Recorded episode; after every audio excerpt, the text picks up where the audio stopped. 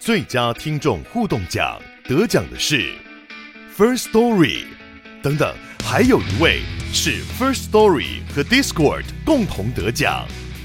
First Story 最新推出的 Discord 整合功能，是为听众管理新标杆，将拥有会员资格的听众自动加入 Discord 群组。这不仅减少创作者的负担，也为听众带来丰富的互动体验，获得全台 Podcaster 一致肯定。体验这个惊人的功能，立刻点击叙述栏连结，让你与听众互动更上层楼。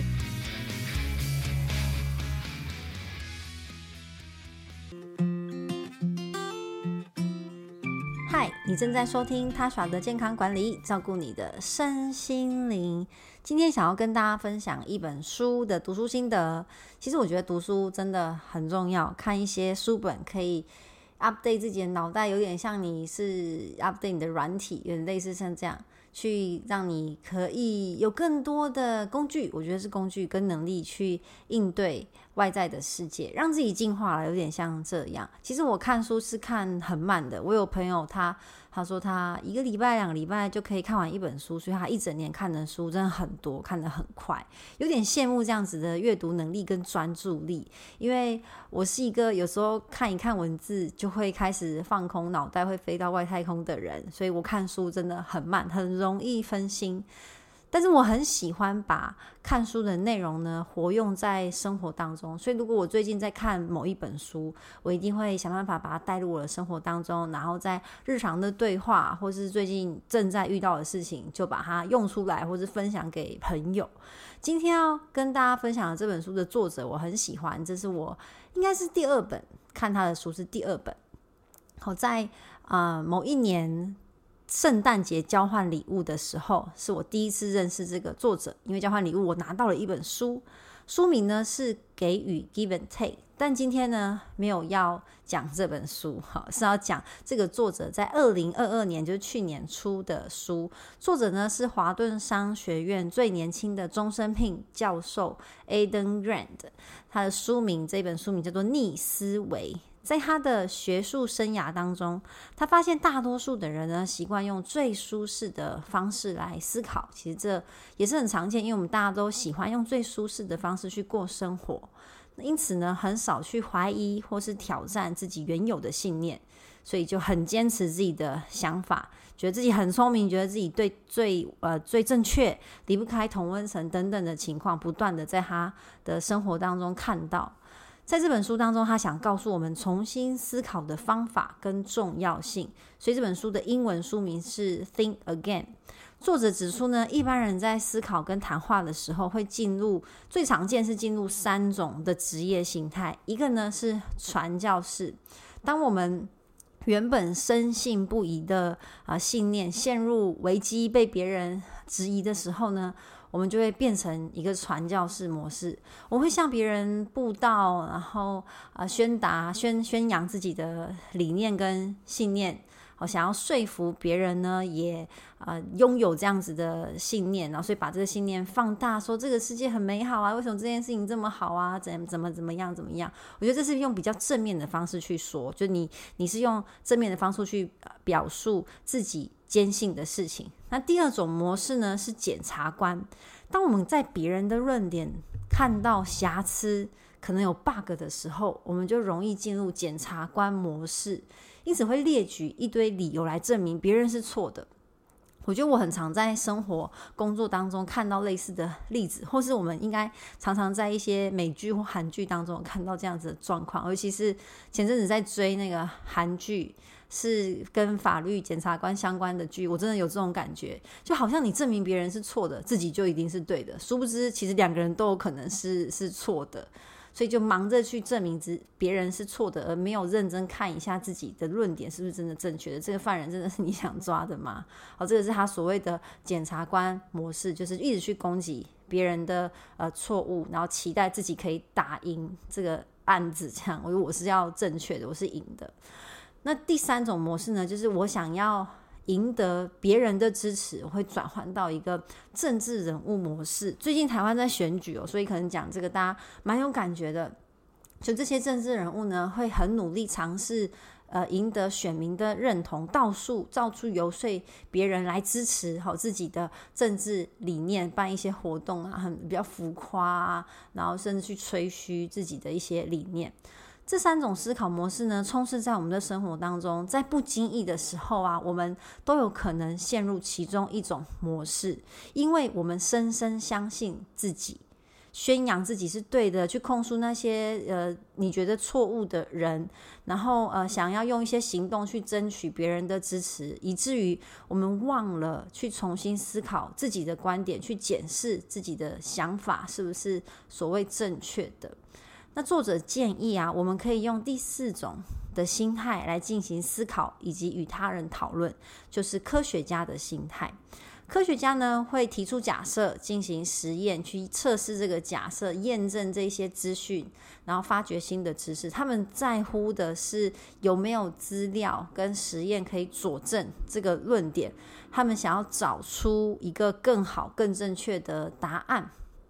所以，当我们进入科学家的思考模式的时候呢，我们不会想要证明自己是对的，这不是重点，而是你要去验证这件事情，想要去找到答案跟解决方案，跟随这个问题的呃带领，而不是跟随自己的直觉或是情绪，找出各种的证据。所以，科学家他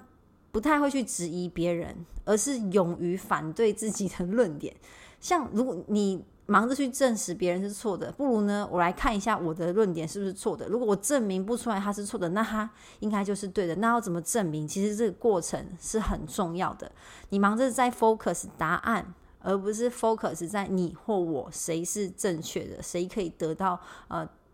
right 这个的的标签。他不 care，他要 care 的是真正的答案。那当然，我们不一定要成为，应该很少人能够成为这样子的科学家。可是，我们可以学习用科学家的态度来重新思考。就像几年前也是很很夯的呃，design thinking。你不一定要成为设计师，但是你可以有设计师的思考去规划自己的人生等等，就是让自己的脑袋稍微转换一下。我们要寻找的是自己。有可能错误哦，那为什么？哪一些点是有可能呃错误的，而不是说我一定是正确的理由为自己 fighting？其实不是这样的，我们应该是要能够更客观的。所以，就像学习的目的，并不是确认哦我的旧的观念是正确的，而是让我们的信念进化发展。就我一开始跟大家分享的，我觉得念书、读书、阅读就很像在让自己的脑袋进化。那我记得有一次我在看书的时候，我就喜欢画重点啊。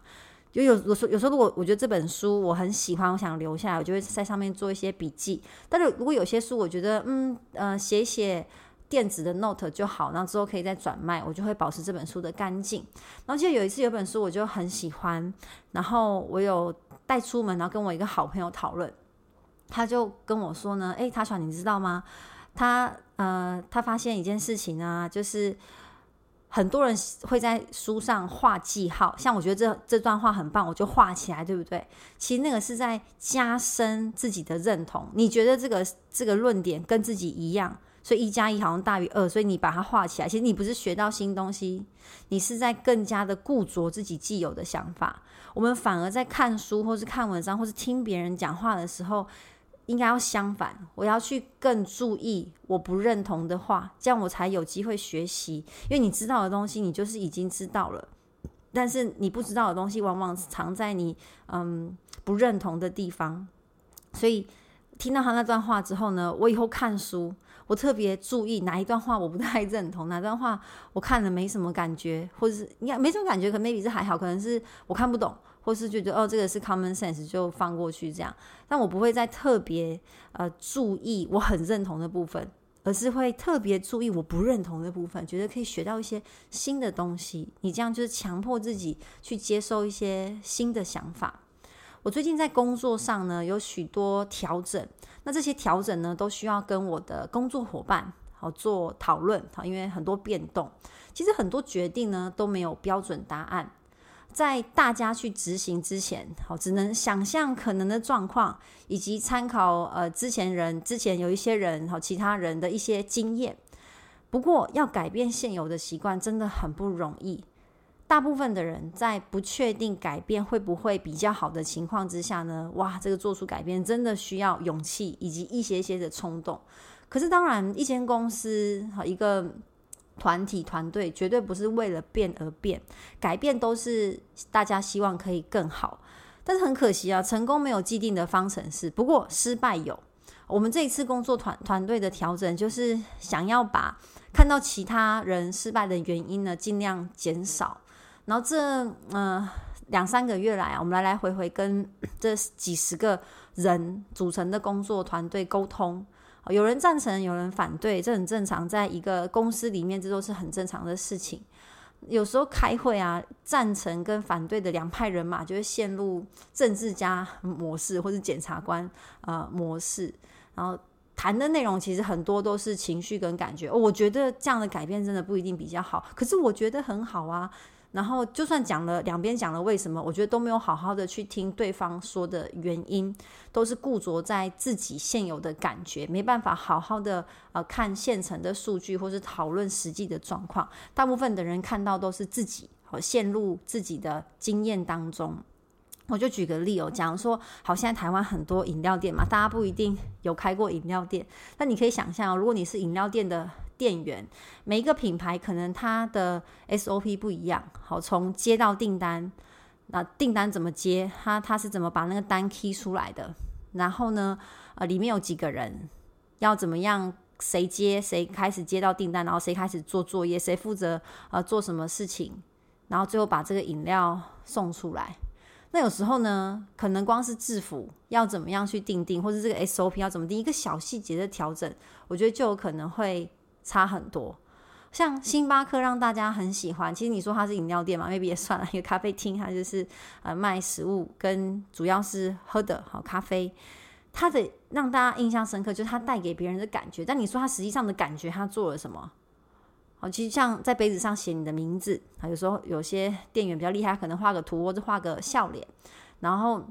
他们给员员工的 training 不只是把 SOP 做好，还有有温度的感觉。那如果其他饮料店也想要类似有这种感觉，可能大部分的人会先，大部分员工可能会先觉得，哦，天哪，很麻烦呢，反正大家就是买了就走啊，然后这种温度真的很重要吗？啊，你叫我多做一点事情，可是薪水没有增加啊，但。这些员工可能没有想到，如果这个品牌好的话，呃，薪水可能会比平常在平其他店再好一点啊，然后你可以在这间店永续发展啊。但是每个人又想要的东西不太一样，所以大部分的人在面对一个变动或是一个议题的时候，一定是先想到自己，他很很难去想得更远。所以老板跟员工的角度可能就会有一点不一样。但是很有趣，我只是拿一个举例哦。我在跟工工作团队讨论事情的时候，其实我们的角色是一样的。我并不是大家的老板，也没有人是我的老板，我们是有点像平行在合作一些啊专。案，可是即使如此，在捍卫一些事情的时候呢，还是比较容易陷入自己的圈圈，想要去让大家认同自己。我也会如此哦。当我察觉到自己变成传教士模式的时候，我会先让自己停下来，深呼吸。好，因为两方的讨论如果陷入一个对立的状态，是完全没有好处的。所以我不该一昧的反对对方，我会强迫自己认真的去听对方担心的。是什么？对方在意的是什么？然后尽量取得一个共识之后呢，踩在共同点，让他呃更愿意去思考，然后看能不能达到一个平衡，然后讨论出更好的模式。然后两个人一起去回想说，这件事情最重要的是什么？我们原本是为了什么开始讨论这件事情？而且我也会提醒自己啊，当自己提出的想法被否定的时候呢，多多少少每个人都会感觉不太舒服，会觉得我这个人好像被否定了。但其实你要抽离，你要把自己跟事情是分开的。这件事情你提出的这个论点没有被大家所认同，一定有它的原因。它它被否定。并不是否定你这个人，所以你必须要自己把它拉开，然后用客更客观的角度去思考，去看更多的数据跟佐证，而不是凭感觉去决定，或是不能只凭现况去做决定。要看得更长远，要看我们的目的是什么。如果我们是想要长久经营，我们是希望越做越好，我们希望大家的平均收入越来越高，那我们就要以这个为目的去做决策。如果我们只是觉得想要赚一笔快钱，然后可以赶快收手，就再换下一个领域，那决策当然就会差很多。所以在讨论的时候呢，我觉得要更以大家的共识啊、为主，然后再搭配一些数据、别人的经验、前人的经验去讨论说为什么 A 的决定可能会比 B 好。如果只看表面，可能 B 比较好。但如果我们是想要长久去经营的话，可能 A 比较好，因为你有哪些哪些哪些人的经验去验证了这件事情。那在书中他就有做一个举例哈，就是 EQ 情绪商数。大家觉得 EQ 重要吗？其实会听到两极的说法，一派人说很重要，但是也有另外一派的人说 EQ 一点都不重要。而在这一本书当中，作者透过科学证据去显示，其实真相没有这么极端，一定要去判断它重要或不重要嘛，就陷入一个辩论当中。好，在这个极端的一端，呃，是 EQ 的创始人叫 Daniel，他让这个概念变得普及，他宣扬啊、EQ 的重要性。好，他一直在讲说 EQ 比 IQ 来的重要啊，然后职场的领导有九十 percent 是因为 EQ 而让这个人站到一个 leader 的位置。那在另外一个极端呢，是生存的十二条法则的作者 Jordan，他大声的去指控 EQ 是一个骗人的概念，它是一个流行，它是一个企业行销的骗局。从这两个人的极端陈述各自讲都很有道理哦，因为他们可能都有一些验证或是说法或是逻辑，他们的对话陷入了传教士、检察官、政治人物不同的模式，三者一直轮番上阵。而这本书逆思维的作者，他以研究资料举出两个重点：第一个，EQ 是重要的。好，有一份涵盖将近两百份工作的研究整合分析显示，EQ 存在，而且它对某一些工作来说很重要。但是第二点，相对的也有一些数据指出，当我们预想各种工作的表现结果，好，IQ 的重要性。是 EQ 的两倍以上，好，EQ 人可能只占三到八 percent 的表现，因为呢，不同的工作其实它需要的 EQ 跟 IQ 的比例会不太一样，因此呢，Adam Grant 他觉得争论的重点不应该在于 EQ 是否有意义，好，这是辩论的节目的定辩辩辩论的题目的这个定位很重要，好，他认为 EQ 呢，重点是他什么时候。比较重要，什么时候比较不重要？像是一些需要处理情绪的工作，当然就很需要 EQ 啊，像是客服，好一些服务业，好第一线去面对面对呃客人的，像房仲，可能就非常的重要。但是有一些工作情绪处理就不是重点，而且反而应该要被放在很后面，好像是会计师，嗯，工程师，嗯，机械处理的人员。好，因因为如果他太在意别人的情绪，反而会对他的工作造成负面的影响，让他分心。因此呢，任何一个陈述，任何一个描述，都有它的局限在。那每一个故事都有它的背景，每一个理论都有不同